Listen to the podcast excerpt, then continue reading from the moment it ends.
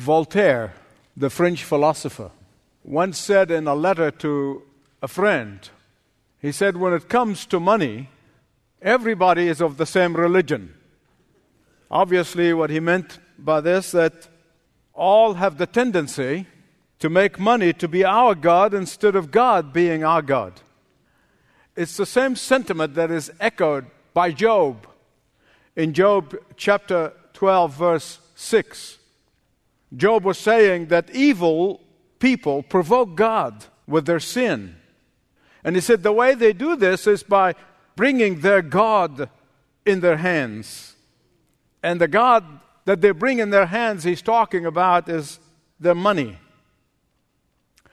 Atlas Shrugged novelist Ayn Rand relates a conversation between two people. One person twists the scripture and tortures the scripture by saying to the other, you know, money is the root of all evil. And the other responded, money is made possible only by the men who produce.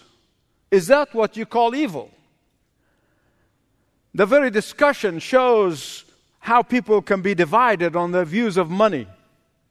But the fact remains that the Bible never, never, never said that money is the root of all evil. The Bible is very clear that it is the very love of money that is the root of all evil. Another way of putting it is that when money becomes a god, then that person who's worshiping money is opening himself or herself to all sorts of evil. Money itself is not evil, nor it is the root of all evil in the world. Money itself is morally neutral. We can use money for good and noble causes, or we can use it for evil causes. So money is neutral. In fact, one of the surest ways of telling of a person's character is to know how that person makes use of his money and material possessions. In fact, there was a, a man back in the fifties by the name of Godfrey Davis. And Godfrey Davis was going about to write a biography of the great Duke of Wellington. But when Davis came across an account ledger of the Duke, where he spent his money and how he spent his possessions, here's what he said. He said it was a far better clue to what he thought was really important in his life than reading all of his letters and all of his speeches. No wonder Jesus spoke more about the use of material possessions and money than he spoke about heaven and hell combined.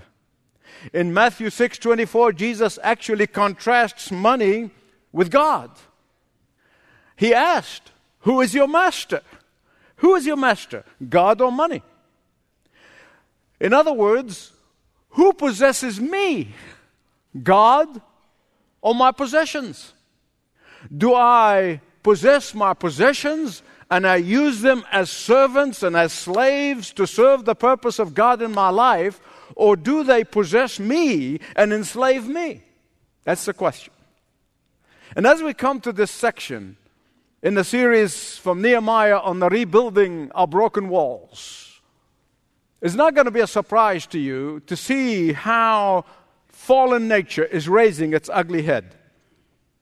I hope you already turned with me. Nehemiah chapter five.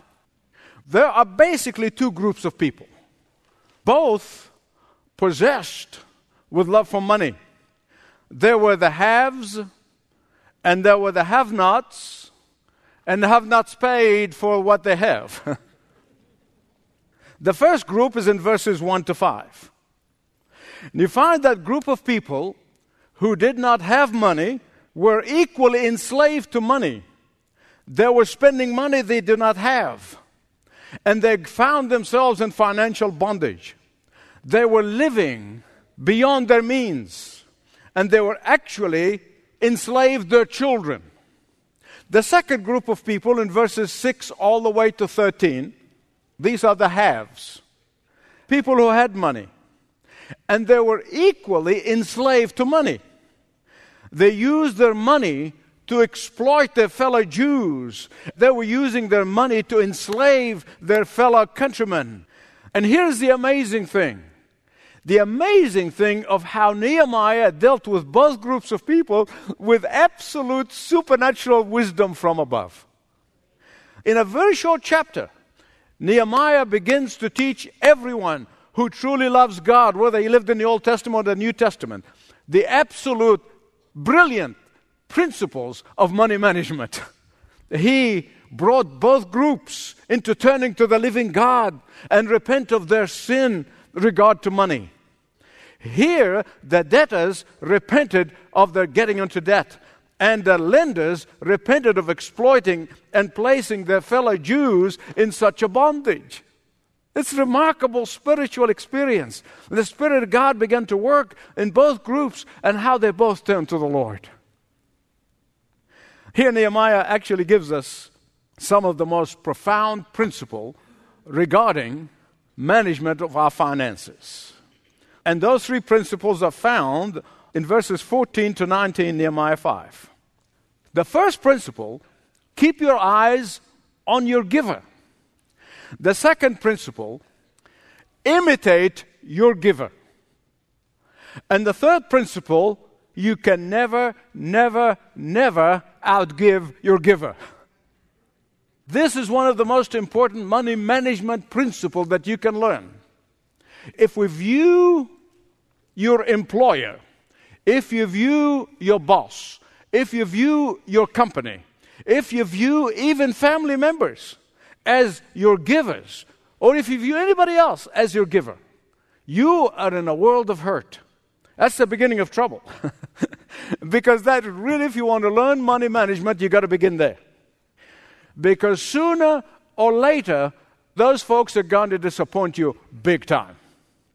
But if you're focused on your giver, you'll never be disappointed. For this lesson, Nehemiah uses the best method of teaching. Do you know the best method of teaching? Is personal example. Do what I do. Not do what I say, do what I do. And that's exactly what Nehemiah is doing here. He is using his personal example of his life to show his people that the most important and the primary principle in financial management is to keep your eye on your giver, the real giver. He was totally focused on his giver. Look at verses fourteen and fifteen. And he did not just do this on a temporary basis because he needed something from God. He did this for twelve years. twelve years. But I want to remind you that Nehemiah was a celebrity in his day. He really was. I mean, Nehemiah was a mover and a shaker of his day. He wasn't just a nobody. Nehemiah had considerable influence on the emperor or the king of Persia, which is the most powerful man in the world at that time. And Nehemiah was a rock star. I mean, really, in our lingo today. Above all, Nehemiah was in a place where he could have used his power and his considerable influence over the king and the emperor to feather his nest and really make a ton of money. He could have made a killing in the real estate market, but he didn't. There's nothing wrong with making money, but Nehemiah didn't. Why? Why didn't he? Why did he forego such a lucrative opportunity to get all you can and can all you get and then sit in the lid? Why? Ah, because his focus was on his giver. That was his focus. Tucked away in the end of verse fifteen of Nehemiah five, tucked away there, he tells you why. Here it is, second half of fifteen, the last part of verse fifteen. Out of reverence for God, I did not act like this. All the others were, man, they were exploiting people. He said, I didn't do this out of reverence for God. What's that mean? What's that mean? There's a person makes money, has no reverence for God. No, no, no, no. Listen carefully. He had such intense reverence for God. He had such intense confidence in God. He had such an intense obedience to God. He had such a focus on God as his giver that he would not trade his calling for all the wealth in the world. Don't forget that Nehemiah was appointed a governor by the most powerful man in the world, the king of Persia. He had every right to exploit his position, and it is legal in the Persian law. He would not have been breaking any laws. And that's why I want to stop for a moment and just tell you straight here. Just because there's something that is legal, it means it's right. There are a lot of legal things that are wrong. Abortion is legal in this country, but God still views it as absolutely wrong. Fornication is legal, but God says it's a sin. Homosexuality in many places are legal, but it is not God's design for humanity. Just because something is legal doesn't mean always it's right.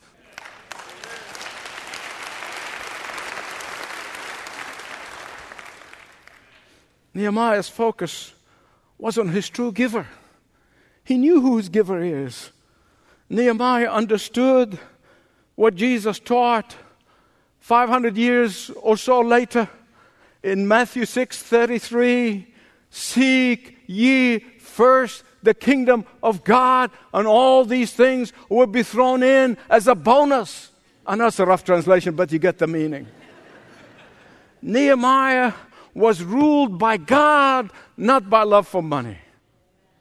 Oh, but I want you to contrast Nehemiah with the man who was Nehemiah's boss's grandfather. His boss, Artaxerxes, had a grandfather, and the grandfather, Darius, King Darius, is the Persian king who came, whipped the Babylonians, who were the most powerful people in the world, destroyed them, took over, and Babylon went into its demise while the Persian Empire rose. And the guy who did this was the grandfather of this Nehemiah's boss, about five hundred sixteen B C, give or take. And when King Darius came and invaded Babylon, he found the tomb of the wife of Nebuchadnezzar. Remember him? Nebuchadnezzar was the Babylonian king who came and ransacked Jerusalem, destroyed the walls that Nehemiah is trying to rebuild, took Daniel, Shadrach, Meshach, and Abednego, and many others as slaves into Babylon. They took them as captives. And so when Darius came and invaded Babylon, took it over, he saw on Nebuchadnezzar's wife's tomb the following inscription. Let me read it. If any king of Babylon after me should be in need of money, he may open this tomb and take as much as he wants, but only if he truly needs it. Darius comes in, invades Babylon, takes over. He sees this inscription in the tomb of the wife of the founder of Babylon. And he said, man, I can't get my hand on that money. He was extremely rich. He was fabulously rich. Nonetheless, greed led him to open the queen's tomb. And so, because he was enslaved to money, he could not resist such wealth that was buried in the queen's tomb.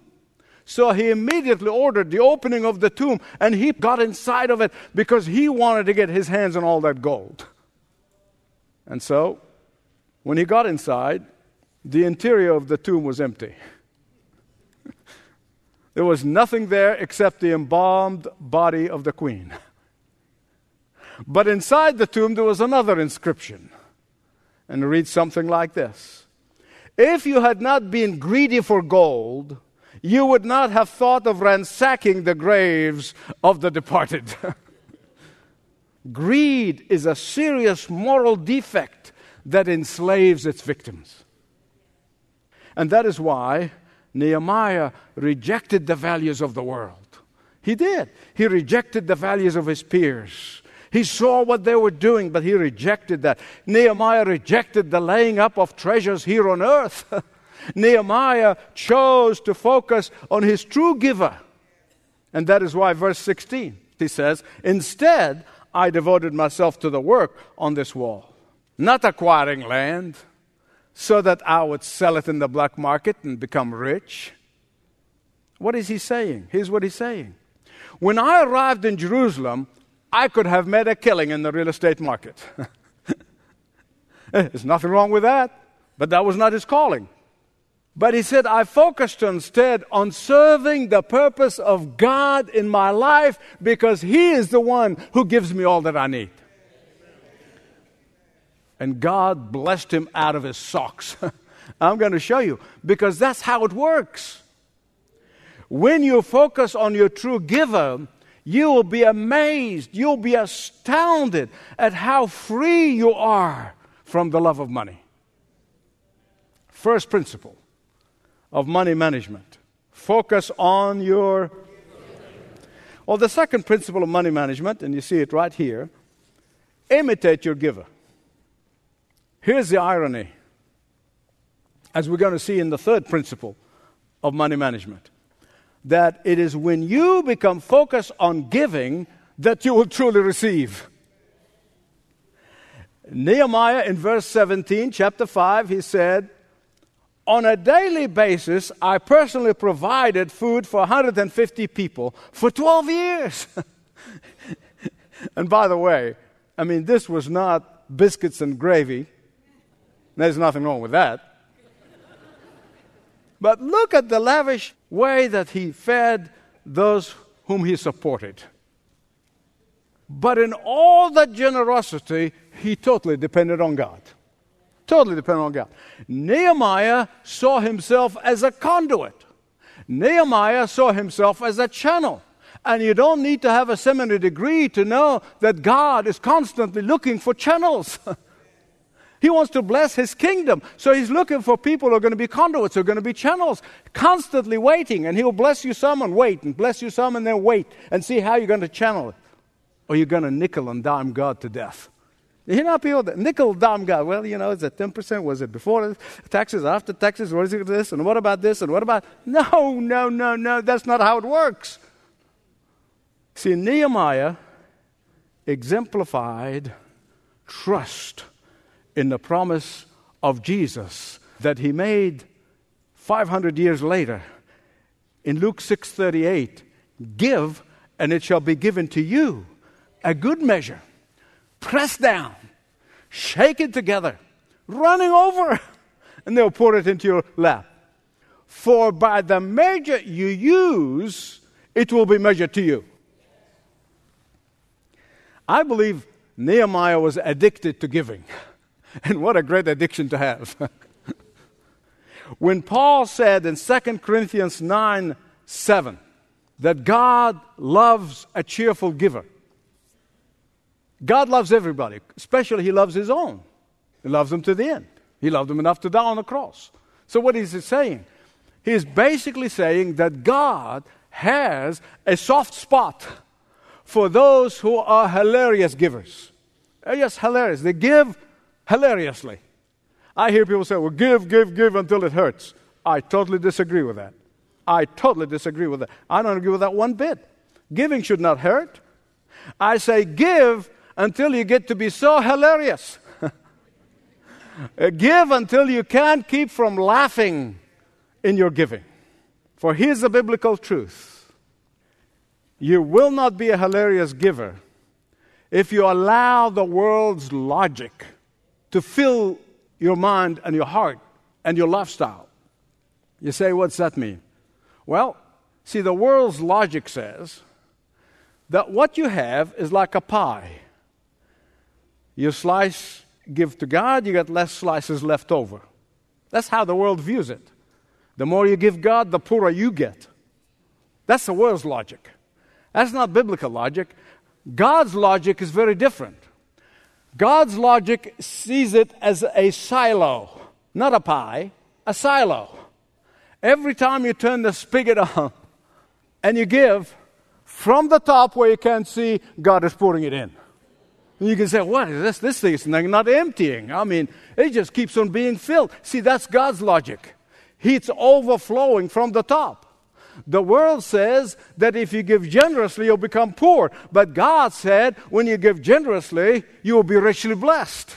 The world says that your statement of net worth is all the things that you own in this life. God says the statement of your net worth is what you gave to God. You see, God doesn't care about how much you have. He gave you everything anyway. He cares about how much you gave. Not what you have, but what you gave. Listen, beloved. I have tested God in this area. And the only reason I did it is because the Bible said when it came to that area, he said, test me. So I took God at his word. And I tested God in the times when I did not know where my next meal is going to come from. And there were times there were no meals coming. And I tested him in the times of abundance. And I'm here to testify to you, not only me, but hundreds of others, that God is true to his word. That God keeps his promise. Even when you have a crop failure on occasions. First principle, focus on your giver. Second principle, imitate your giver. And the third principle is you can't outgive your giver. God met every one of Nehemiah's needs and more. I mean, he was in an abundance. God never let Nehemiah down. God is the perfect giver. God is the giver of all good gifts. In fact, the Bible said, for God so loved that he gave. The Apostle Paul in Second Corinthians nine fifteen, he said, thanks be to God for his indescribable gift.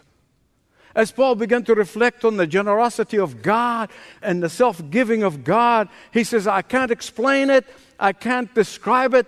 I cannot express it. I can only give thanks for it. And you can't outgive the one who gave you everything. You can't, even if you try. Hear me right on this. If our greatest need was for information, God would have sent us an educator. If our greatest need was for technology, God would have sent us an engineer. If our greatest need was for money, God would have sent us an economist. If our greatest need is for fun, God would have sent us an entertainer. But our greatest need of all was a need to be forgiven, the need for forgiveness. So God sent his one and only Son, perfect Son, the Lord Jesus Christ, is our forgiver. And he, and he said, come unto me, come unto me, who are desperate for forgiveness, and I'll forgive you. I'll forgive you. I was thinking about this, and part of Nehemiah's leadership, particularly here, leading people to repentance and be true to God's call in their life and rebuilding the walls that are crumbling all around them.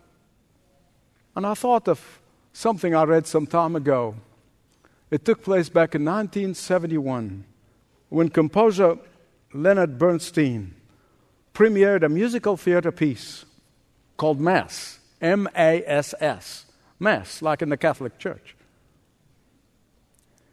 It was commissioned by Jacqueline Kennedy in the opening of John F. Kennedy's Center for Performing Arts in Washington, D C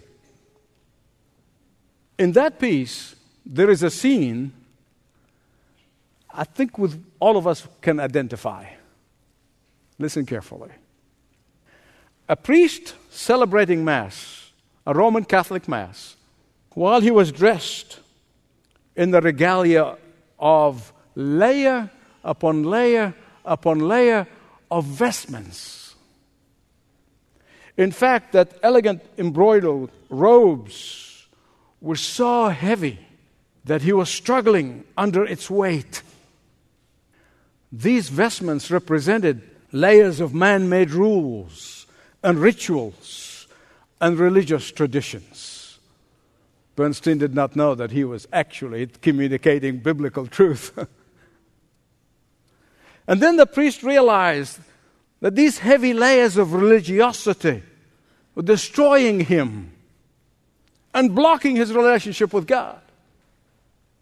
So finally, the priest begins to take them off and lay them aside, one by one, one by one, until he stands before God in jeans and t-shirt. And then he approaches the altar and he says, "Look at me! There is nothing but me under this." My beloved, listen to me. God sees through our facade. He really does. God sees through our self-piety and religiosity. God sees through the plastic smiles. God sees through the trappings of, of financial success and the status symbols. God sees the false religious performances. And He wants us to be just who we are before Jesus, because He sees us as we are, liberated from the bondage of money and material possessions. He wants to liberate us from the enslavement to these false gods, false gods that sometimes we worship, other times we fear, other times we're anxious we're going to lose. And He's calling us to focus on our giver, to imitate our giver, and to remember that you can never, never, never, never outgive your giver. But perhaps this message is premature to some here today, because there are some who may not have made first base of knowing their giver. How can you focus on that which you do not know? And that is why the invitation is always open here, that if you have never come to Jesus Christ, received His forgiveness, repented, and receive Him as your only Savior and Lord, you can do that as we pray. And then, this message will be very relevant. Shall we pray together? Father, our confidence is that You see us through and through. We cannot fake it with You. We may fake it in front of one another, but we can't with the one who searches the depths of our soul. And so, Father, I pray if there's a single person here who does not know You as Savior and Lord, Lord Jesus, this will be the day in which they give their life to You and receive You as their Savior and Lord, and turn around and receive eternal life and forgiveness. For the rest of us who have known You for many years, and yet we bought into the world's logic, I pray that You may set us free today, free to worship You, free to believe You, free to trust You, free to obey Your promises, and trust that He who promises always keeps His word. For we pray this in Jesus' name. Thanks for listening to this message from Doctor Michael Youssef, recently featured on Leading the Way. If you'd like to know more about us, please visit L T W dot org. That's L T W dot org.